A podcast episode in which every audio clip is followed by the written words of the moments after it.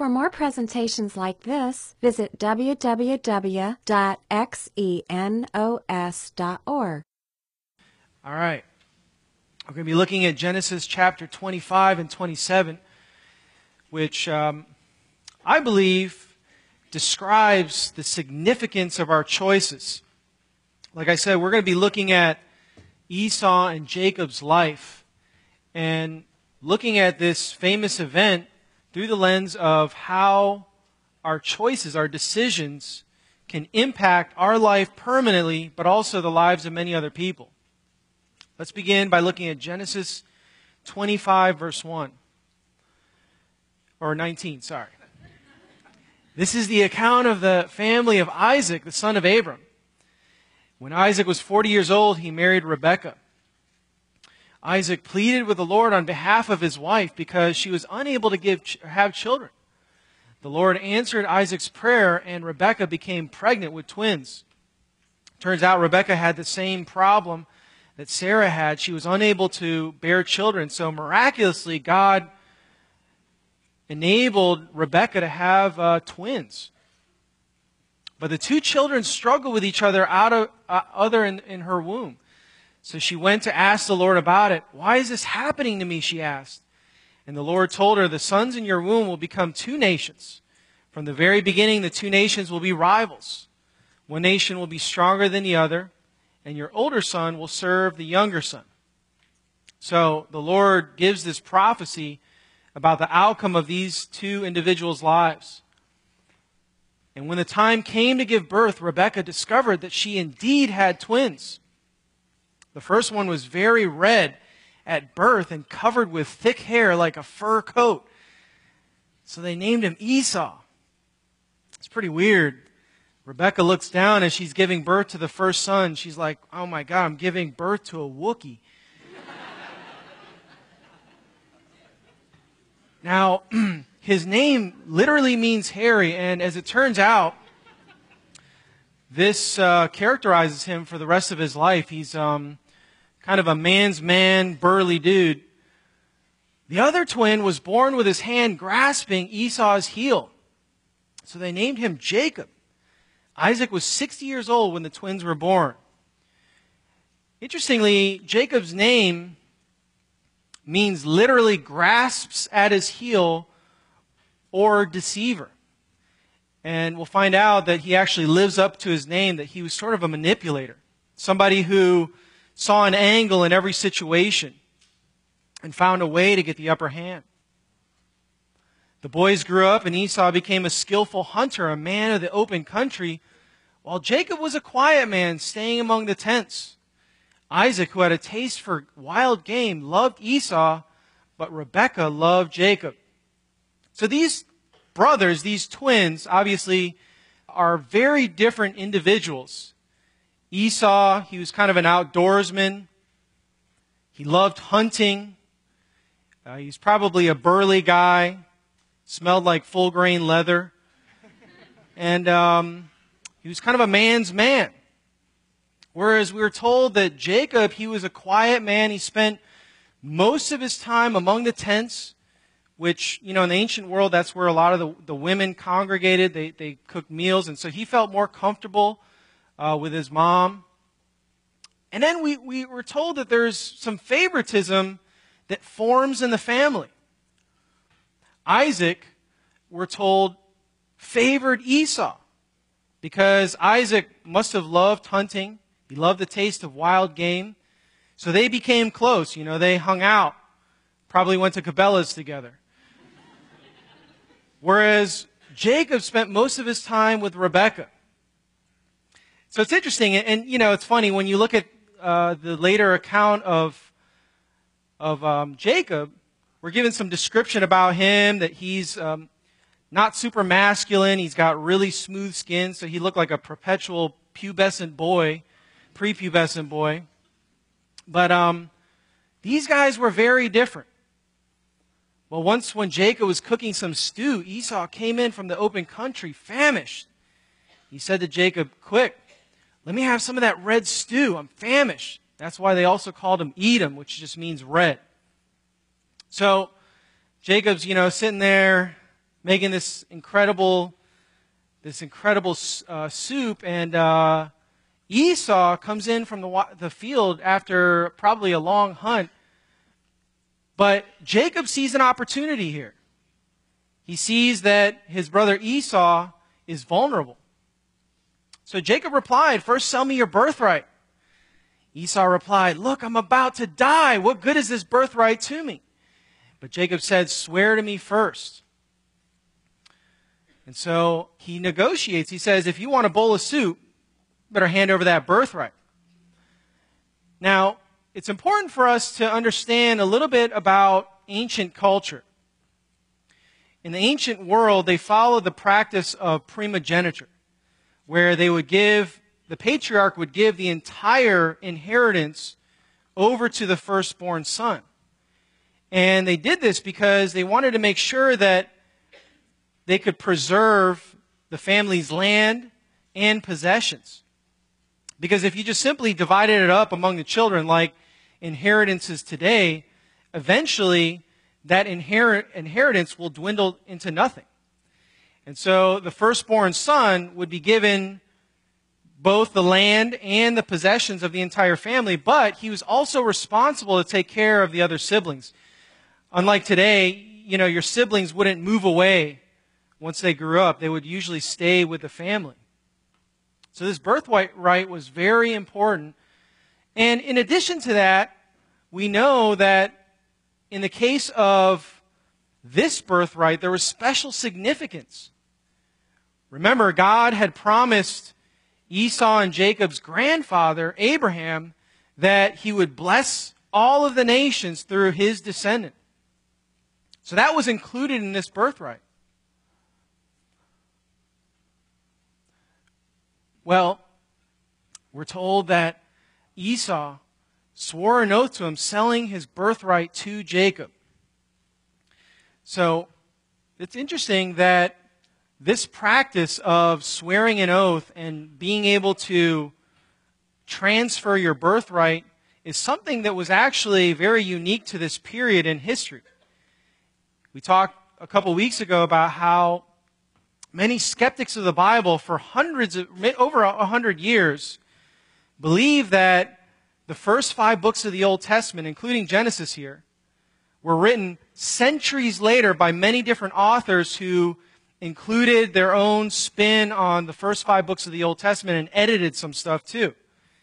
So, unlike what Genesis depicts, and really the first five books, that Moses actually wrote this, they argue that this was a number of people who are writing as though they were Moses, hundreds of years later.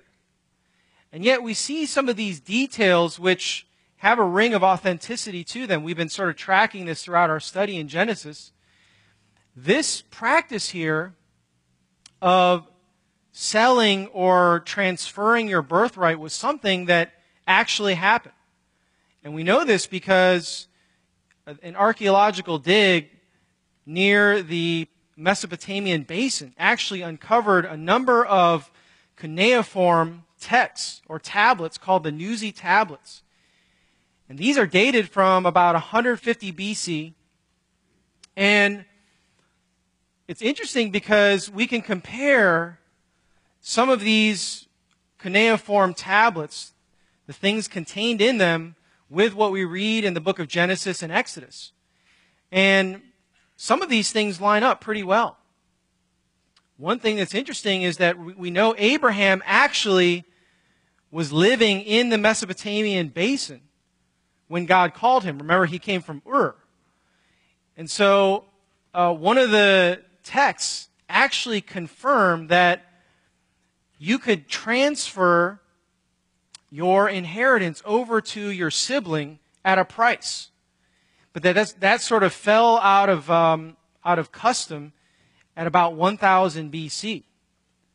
In one case, we find that one brother actually sold his, a portion of his inheritance to his brother for three goats. And so, this, I guess, really just, just points to how archaeology over and over again really corroborates the Old Testament and the Bible.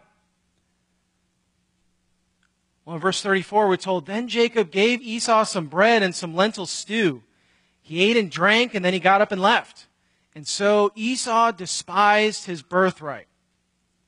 It's interesting, the narrative really builds with tension as they're dialoguing with one another, but as soon as they broker a deal, the events happen in rap- rapid succession. We're told that uh, Esau gulped some food, he, he ate or he drank, then he got up and then he left. And so it's interesting how the author of Genesis, Moses, actually gives this comment that Esau despised his birthright. It's uh, very strange that he, he would say that in light of this event. You know, after all, Jacob, he manipulated Esau. Esau was sort of in a bad place. He was hungry. And so Jacob took advantage of his brother and his situation by stealing his birthright. And yet, when you look at what Esau did, it was far worse than what Jacob did. Because in addition to the land promise, and in addition to the many possessions that Isaac had, he was also forfeiting this incredible promise that God had given Abraham and Isaac to bless all of the nations through his descendants. It was a spiritual promise. So it wasn't something that he would get immediately, but he really discarded that by taking this bowl of stew. Well, the narrative picks back up in Genesis 27, starting in verse 1. One day when Isaac was old and turning blind, he called for Esau. So this was, you know, many years later. His older son said, My son, yes, father. Esau replied, I'm an old man now, Isaac said, and I don't know when I'm going to die.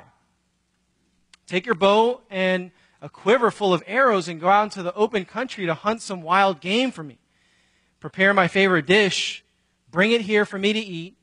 Then I will pronounce the blessing that belongs to you, my firstborn son, before I die. Notice that even though Isaac probably knew about this prophecy in Genesis 25, verse 23, he favored his son Esau so much that he insisted on giving him the birthright. But Rebekah overheard what Isaac had said to his son Esau. So when Esau left to hunt for the wild game, she said to her son Jacob, Listen, I overheard what your father said to Esau. Bring me some wild game and prepare me a delicious meal. Then I will bless you in the Lord's presence before I die. Now, my son, listen to me. Do exactly as I tell you. Go out to the flocks, bring me two fine young goats, and I'll use them to prepare your father's favorite dish. Then take the food to your father so that he can eat it and bless you before he dies. So they hatch this plan, this conspiracy to steal Esau's birthright. Jacob says to Rebekah, But look, my brother Esau, he's a hairy man, and my skin is very smooth. What if my father touches me? He'll see that I'm trying to trick him, and then he'll curse me instead of blessing me. Good point he points out to Rebecca, he said, Have you ever noticed that when Esau takes off his shirt, it looks like he's still wearing a merino wool sweater? I mean, look at me, my, you know, I'm, I'm, I'm totally, you know, I'm different from him. He's going to tell. Well, she had, she had a plan for that too. His mother replied, Then let the curse fall on me, my son. Just do what I tell you. Go out and get the goats for me. And so Jacob went out, got the young goats for his mother, and Rebekah took him uh, took them and prepared a delicious meal just the way that Isaac liked it. Then she took Esau's favorite clothes, which were there in the house, and gave them to her younger son Jacob. She covered his arms and the smooth part of his neck with the skin of a young goat. It's kind of weird. I mean, this gives you a better picture of what Esau must have looked like. He looked like a farm animal or something like that. Then she gave Jacob the delicious meal, including freshly baked bread. So Jacob goes into Isaac's presence. My father, Jacob said. Yes, my son, he answered. Who is it? Jacob said to his father, I am Esau, your firstborn son. I've done as you told me. Please sit up and eat some of my game so that you may give me your blessing. Now, it's sort of hard as I think the reader to, to believe that this is actually going to work, right? I mean, this sounds crazy. But we have to keep in mind that at this point, Isaac was nearly blind and probably couldn't even see Jacob at all. And since he was very old, he must have been kind of senile. So maybe uh, they were taking advantage of, of this, you know, advanced state that he was in, where he just uh, wasn't all all quite there. Isaac asked his son, "How did you find find it so quickly, my son?" The Lord your God gave me success, he replied. Lie. Or, you know, me and my mom conspired against you. Then Isaac said to Jacob, Come near so I can touch you, my son, to know whether you're really my son Esau or not. So he was suspicious. He sensed that maybe, you know, this is maybe Jacob trying to get one over on him. Jacob went close to his father Isaac, who touched him and said, The voice is the voice of Jacob, but the hands are that of Esau. So he must have let in with his arms, you know, the goat, the goat arms But he did not recognize Jacob because Jacob's hands felt hairy like that of Esau's. So Isaac prepared to bless Jacob. Are you really my son Esau? He asked. So, I mean, you know, he's just, he senses that something's going on here, that, that things aren't completely right. And so you can imagine Jacob, you know, trying to muster up his best James Earl Jones voice and said, I am, he replied. Then he said, My son, bring some of your game to eat so that I may give you my blessing. And his father Isaac said to him, Come here, my son, and kiss me. So he went to him and kissed him. And when Isaac caught smell of his clothes, he blessed him and said, Ah, the smell of my son is like the smell of a field that the Lord has blessed. It smells just like Comfest. May God give you the heaven's dew and the earth's richness an abundance of grain and new wine. May nations serve you and peoples bow down to you.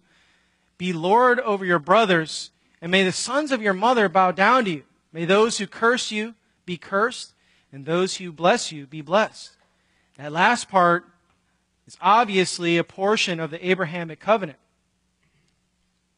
After Isaac finished blessing him, and Jacob had scarcely left his father's presence, his brother Esau came in from the hunt.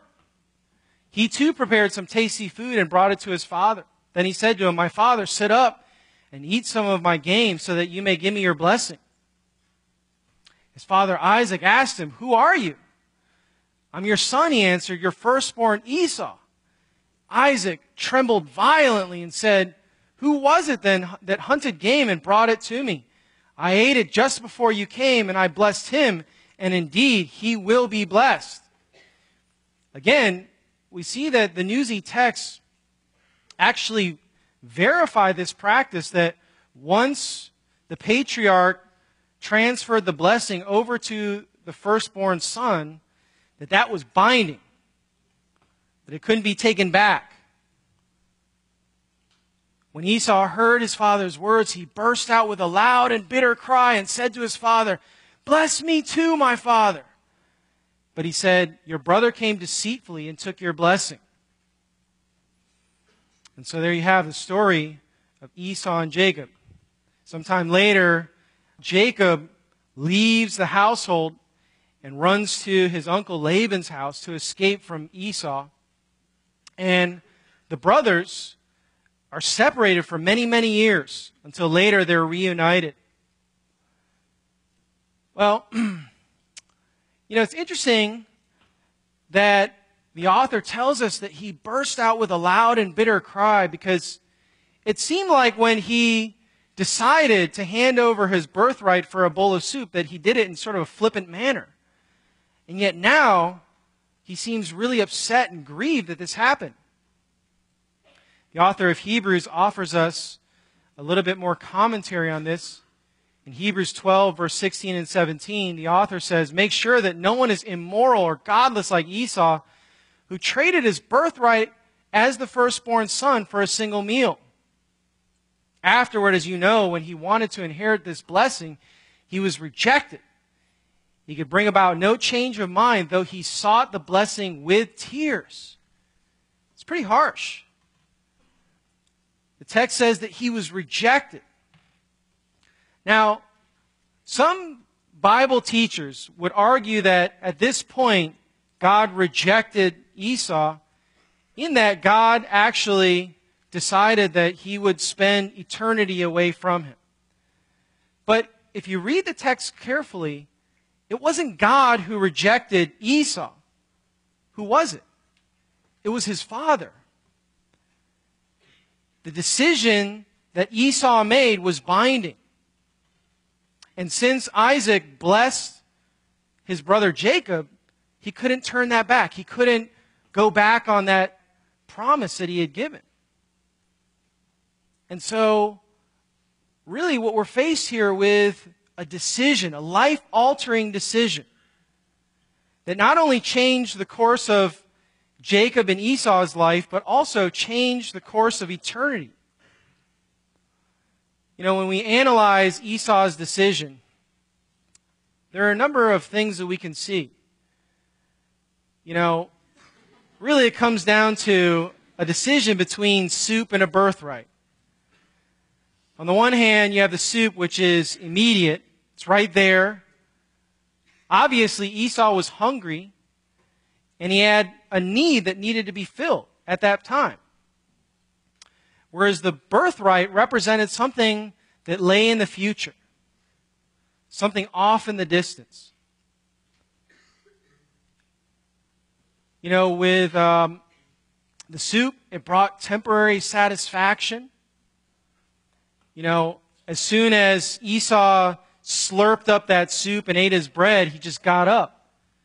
That whole event probably took about four or five minutes if he was really hungry. And yet, that four or five minutes of his life changed everything. Just like many of the decisions that we can make that can be life altering. Whereas the birthright was something that was eternal. You know, when you look at this decision, it changed really the eternal landscape. You know, the birthright that he was supposed to receive was one where God said and promised that he would bless all of the nations through his descendants. And that someday the Savior of the entire human race would come from his lineage. And so this was an incre- incredible privilege that God was bestowing upon him, and he threw it away. All for what? For immediate gratification. You know, one day, we're probably going to be, be able to meet these guys. You know, as a Bible believer, I actually believe in the afterlife. And it's not this amorphous thing I believe that we're actually going to meet these individuals. You know, I'm sure that when we get a chance to interview Jacob and say, was it worth it? I'm sure he'd probably say, you know, I've done a lot of things wrong in my life. Even the way that I seized that birthright probably wasn't the way God wanted me to do it. And yet that represents the one shining moment in my life it's really the greatest thing that I've ever done. There's also indication that we'll probably meet Esau as well, that he was actually a believer. Sometime later, when they get reunited after years of separation, we're told that Esau actually calls upon the name of the Lord. And, you know, we're probably going to have an opportunity to interview him as well and ask him some questions. I'm sure if we asked him, so was it worth it? If you could do it all over again, would you do it the same way? He'd probably say, you know what? I don't even remember what that soup tastes like. And uh, I'm certain that there will be some regret there. You know, when we look at the eternal, a lot of times it's something that is off in the distance, something that isn't tangible. And that's why it's so easy to just go for what's here right in front of me right now and to forfeit the things that God wants to give us that have eternal significance and value. Because, you know, one day, the things that this world values, getting, accumulating as much money and possessions as you possibly can, to fill your life with just experiences, none of that's really going to matter on the other side of eternity. The things are gonna, that are really going to matter are the things that God says are important. And according to Him, it's the spiritual influence that we have on people. You know, I think about this famous statement from Jim Elliot where he says, He is no fool who can give away what he cannot keep in order to gain which he can, that which he can never lose. And I think there's a lot of truth to that statement that giving away the temporal, resisting the immediate gratification, in order to live for the things that are eternal, are going to pay greater dividends when we finally meet God. You know, with the soup, it was physical, it was tangible, it was meeting a basic need. Whereas the birthright, it was spiritual in value. Something that wasn't very tangible. And you know, that's one of the real difficult things I think for us as humans to really grasp that we can live for something that we can't quite see. Something that lays further off into the future. We gravitate toward what's right here in front of us, what we think is going to make us happy, what we think will fulfill us. You know, on the one hand, you can kind of see where Esau was coming from. I mean, put yourself in his shoes. You know, he probably would say, you know, at the time I was starving. I was hungry. You know, Genesis 25 verse 32, he says, look, I'm about to die, said Esau. What good is this birthright to me? Now, that would have been a good justification if it wasn't kind of deceitful. I mean, people who are starving and on the verge of death can barely carry on a conversation, let alone stand up and walk away after having a small meal. And so it seems like he's, he's really making an excuse. He's, he's uh, not being quite honest with himself. That it demonstrated the value he actually placed in this promise that God had given. Secondly, he might have said, I made this, this decision under duress. I mean, I was hungry. I was tired. I'd been out hunting all day long. It's hot out there. You know, and plus I was wearing, you know, this fur coat. I wear it everywhere, right? And so he was probably, you know, feeling like if I had another chance at it, maybe I would have done things differently. And even though I might be sympathetic to him, it doesn't take away his responsibility. You know, a lot of times we like to justify things that we do. You know, justify taking what's right in front of us, going for immediate gratification. And yet, even though there might be extenuating circumstances surrounding that, it doesn't take away our free will. It doesn't take away our decision and our responsibility. He might have said, you know, my brother lied and manipulated to get my birthright. That was true. Jacob was certainly culpable in this situation, and yet it's clear where Jacob's values lie. He cared about the spiritual promises to some extent. At the, at the very least, more than his brother Esau. He might have also said, you know, I didn't fully understand the impact of my decision. Had I known it would have resulted in this, I would have never taken that deal. And, you know, a lot of times we make decisions in ignorance, but it's culpable ignorance.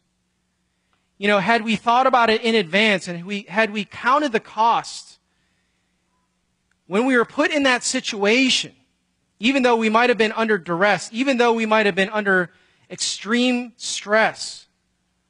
If we had counted the cost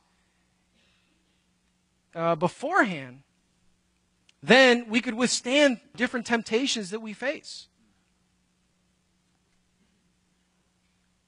You know, our choices have permanent consequences. That's really what happened here with Esau.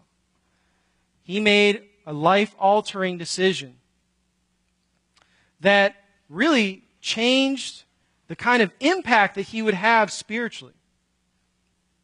And really, our choices can have permanent consequences as well. You know, you think about how a mad tyrant, you know, decides that he's going to push the button that could impact millions of people's lives. Or think about, you know, a one night stand.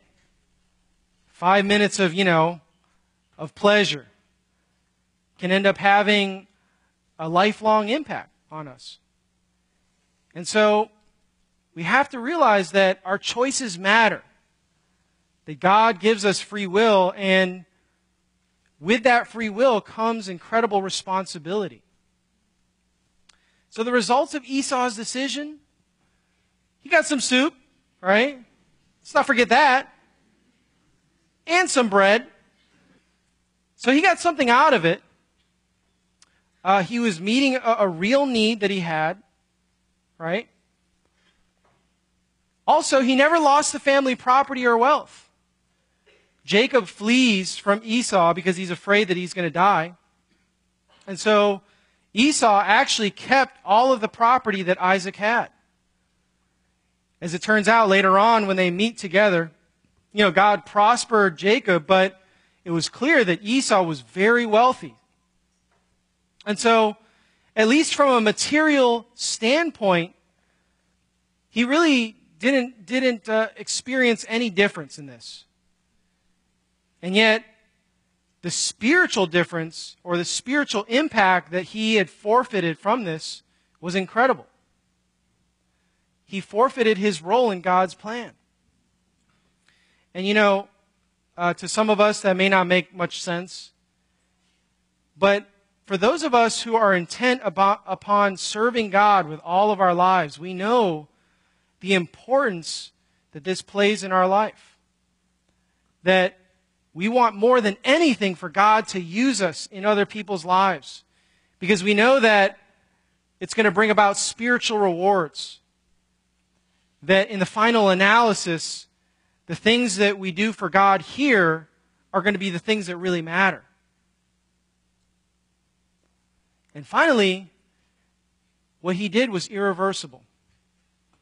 Even though he, he wept, even though he grieved over this, it said that he was unable to, to receive that blessing because it was irreversible. And so some of our decisions can be life altering. They may be irreversible in the effect that it has on us. And really, we're going to all face opportunities to opt out for our own bowl of soup, so to speak. You know, opportunities to pursue money and possessions, even though it's going to take away from our impact serving God. That, you know, our desire to build an incredible career and be successful can actually crowd out our effectiveness in serving the Lord. You know, for some of us, it may be an opportunity that presents itself to gratify ourselves sexually because we're feeling lonely and depressed. And that can have a huge impact on our effectiveness. You know, that one moment of temptation, giving into that, could take away our opportunity to serve God in a real powerful way or diminish it to a large degree. I've known people who had a really good start in their spiritual lives, were doing incredibly well, impacting tons of people, and then in a moment of time, they just completely lost it. And when they came back, you know, their, their impact for God had diminished because of their decision. And so let's draw some conclusions. I think the first thing is there is no hunger so great that it could justify trading away God's will for your life. Nothing. And if you grasp the kind of impact, the kind of value God places on your effectiveness for Him, nothing in this world can offer anything in comparison. And to trade that away, to forfeit that, would be a betrayal to ourselves. Secondly, decisions you make today may permanently change your life and on some level may be irreversible. You know, some of us, many of us, are living, living with decisions that we've made that have impacted our lives and continue to impact us. And you know, maybe we feel bad about that. Maybe we feel like in some way we have diminished our effectiveness for God because of what we've done. And that may be true to some extent. But one of the really great things about God is that He can actually redeem that. That He can use those terrible experiences, those bad decisions, and still continue to impact people through that. Thirdly, when we're confused about what to choose, God promises to keep us from serious trouble. So when I say that our decisions matter, our free will matters, I'm not saying that, you know, we need to carefully direct our lives. You know, God promises to lead us in His sovereignty, in His omniscience. So when we're confused about what decision to make, God will direct us if we are intent upon following His will. What I'm talking about is deciding to go against God's will, knowing that we could be forfeiting spiritual blessing in our lives. Fourth, even if we make the wrong choice, God can redeem us to a substantial degree. There are many people in this room who uh, have made bad choices, and yet God continues to use them in a powerful way. And so that's one of the really great things about following God. You know, He says that He can use all things for good to those who love Him, including your bad decisions, including choices that are irreversible. But really, there's only one choice that even God can't redeem. And that's the choice to refuse the forgiveness that he freely offers through Jesus Christ. This is what he says in John 3, verse 17 and 18. God sent his Son into the world not to judge the world, but to save the world through him. There is no judgment against anyone who believes in him, but anyone who does not believe in him has already been judged, for they are not believing in God's one and only Son. The message of the Bible really boils down to God loves you, and He's provided a way of escape through His Son Jesus. But we have a limited amount of time to choose. Because once we die, we lose that opportunity to be able to receive the forgiveness that God offers through Christ. And simply saying, you know, I don't know what to think about this, so I'm just not going to decide or I'm not going to investigate this any further, according to this passage, according to God, is a decision in and of itself. And so, this really is, is the most important decision that you can face if you don't know God. And it's not something you necessarily need to do tonight, though I would urge you to do that, but it's something that you should at least investigate further. Okay. Yes, Lord, it seems like this passage uh, serves as both a warning but also an encouragement to us that on the one hand, our choices um, can make an impact on our lives that we'll never be able to change. But on the other hand, that you are a God who can uh, redeem even our bad choices. I pray for those of us who uh, maybe have made bad choices recently and feel like, you know, that's it. Uh, I should just quit, or maybe I shouldn't pursue God anymore. I pray that uh, they would see that you can use even their bad decisions to um, you know, further your cause and also to uh, impact people. And so I, I pray that, um, you know, those individuals wouldn't give up and quit, but that they would uh, trust in you, trust that you're a God who is uh, greater than even our mistakes. And uh, we thank you that you are that kind of God. In Jesus' name, amen. This study was recorded at Xenos Christian Fellowship and is copyrighted. You may freely copy and distribute it as long as you keep it intact and do not sell it.